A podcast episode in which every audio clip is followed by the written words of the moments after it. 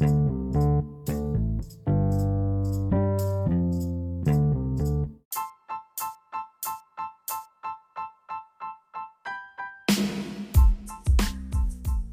selamat datang kembali di podcast hari ini.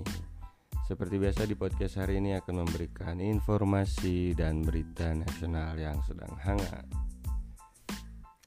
Oke, kita mulai berita hari ini dari alasan penghinaan presiden masuk RKUHP. Yasona kalau dibiarkan jadi liberal.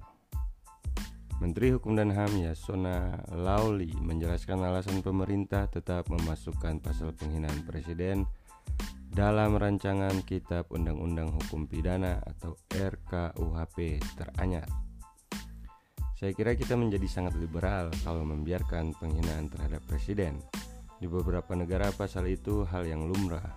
Nggak bisa kalau kebebasan sebebas-bebasnya. Itu bukan kebebasan, itu anarki, kata Yasona.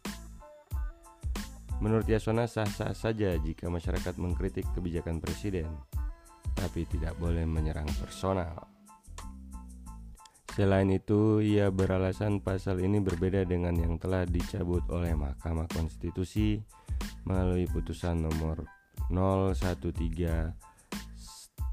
garis 022 slash PUU slash 4 angka Romawi slash 2006 MK membatalkan pasal penghinaan presiden dan wakil presiden dalam Kitab Undang-Undang Hukum Pidana atau KUHP.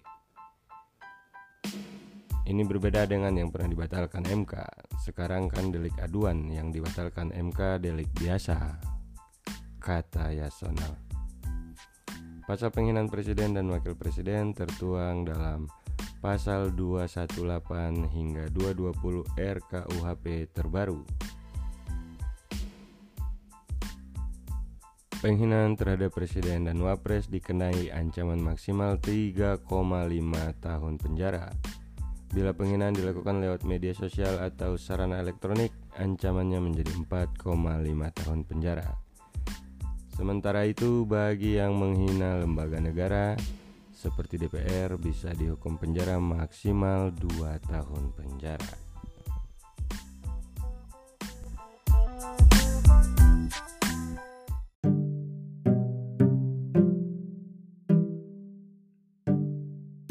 Hai, terima kasih telah mendengarkan podcast hari ini. Sampai jumpa di podcast selanjutnya.